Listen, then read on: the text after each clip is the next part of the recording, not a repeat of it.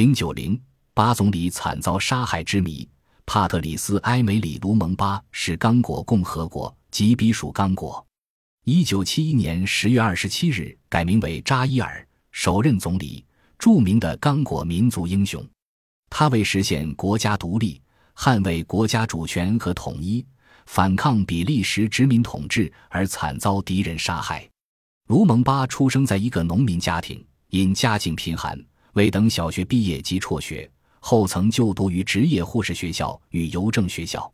一九四八年在斯坦利维尔邮政部门工作，深受欧洲资产阶级民主思想的影响，经常在报刊、杂志上发表文章，宣传民族独立思想，痛斥比利时殖民统治。一九五六年六月，殖民当局以贪污罪为名逮捕卢蒙巴，在狱中他坚贞不屈，挥笔写下《刚果，我的祖国》一书，申诉殖民奴役下刚果人民的苦难。一年后被释放，在首都利奥波德维尔一家啤酒公司担任推销员，借机广泛向人民宣传刚果独立主张。一九五八年十月，卢蒙巴创建刚果民族运动党，明确提出解放在殖民主义制度统治下的刚果人民，建立一个独立民主国家的奋斗纲领。一九五九年一月四日，卢蒙巴在首都主持纪念第一届全非人民大会召开一周年群众大会，呼吁刚果人民立即实现独立。殖民当局气急败坏，立即派出大批军警，对手无寸铁的群众进行残酷镇压，造成流血惨案，因此斗争迅速扩展。在刚果人民要求独立的呼声日益高涨的情况下，比利时被迫同意刚果独立，但只字不提独立日期及具体步骤。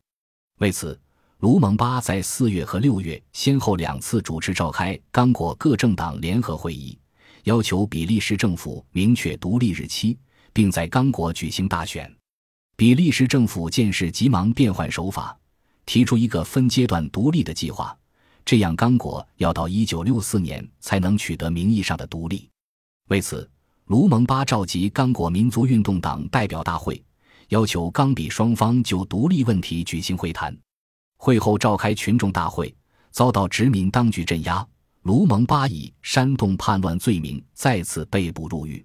慑于人民斗争的压力，比利时政府被迫释放卢蒙巴，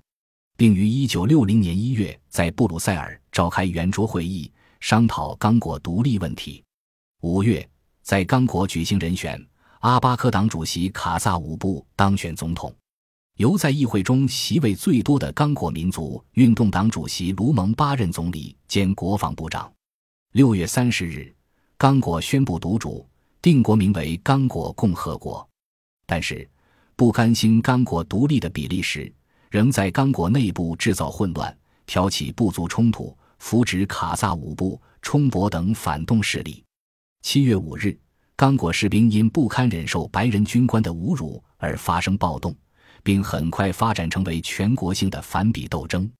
八日，比利时以保护侨民为由，悍然出兵刚果，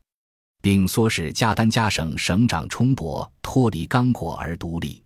为抗议比利时武装侵略和分裂活动，卢蒙巴宣布与比利时断交，并呼吁联合国派兵干预。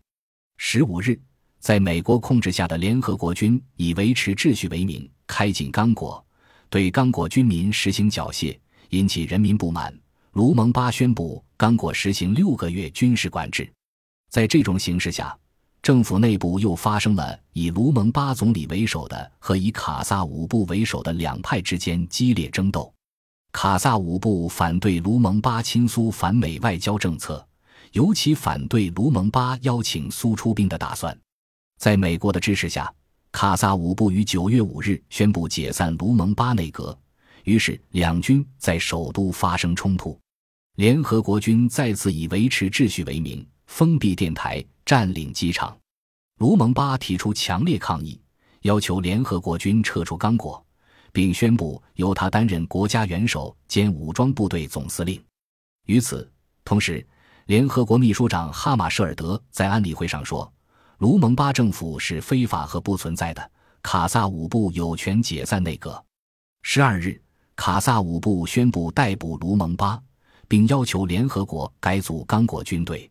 在双方剑拔弩张之际，陆军参谋长蒙博托于十四日发动军事政变，宣布暂时接管政权，建立由大学毕业生组成专家委员会领导国家。十月十日，刚果国民军和联合国军以保护为名，将卢蒙巴软禁在总理官邸。基赞加副总理等以东方省的斯坦利维尔为基地，积极开展营救卢蒙巴工作。同时，卢蒙巴也想方设法逃脱。十一月二十七日夜晚，大雨倾盆，卢蒙巴趁守兵不备，悄然离开宫邸，日夜兼程，驱车赶往斯坦利维尔，沿途不断向欢迎他的群众发表讲话。十二月一日抵达姆维卡镇，准备再次发言。追兵赶到，卢蒙巴等人被捕，关押在首都泰斯维尔哈迪军营，食不饱腹，伤不得医，受尽折磨。为此，卢蒙巴曾绝食，并写信给联合国以示抗议。十二月十二日，基赞加宣布代行总理，并将卢蒙巴合法政府迁往斯坦利维尔，与利奥波德维尔政府形成对立局面。随着卢蒙巴势力不断的扩展，利奥波德维尔政府加紧策划谋害卢蒙巴。一九六一年一月十七日，卢蒙巴与一同被捕的参议院院长奥基托及体育部长莫波洛三人被秘密用飞机送往伊丽莎伯维尔，三人被蒙住双眼，反绑一起，一路上遭到凌辱、殴打。抵达机场后，迅速被一辆吉普车送到无人知晓的地方。对于卢蒙巴怎么被杀害，当时众说纷纭，莫衷一是。加丹加分裂政府的内政部长穆农果说，卢蒙巴于十二日凌晨在伊丽莎伯维尔西北约二百一十英里的一个小村庄被当地村民杀死。联合国调查委员会认为，卢蒙巴是抵达伊丽莎伯维尔当天晚上，当着加丹加省高级官员吉冲博、穆农果之面被杀害的。有的说他被枪杀，也有的说他被扔进硫酸桶里活活烧死，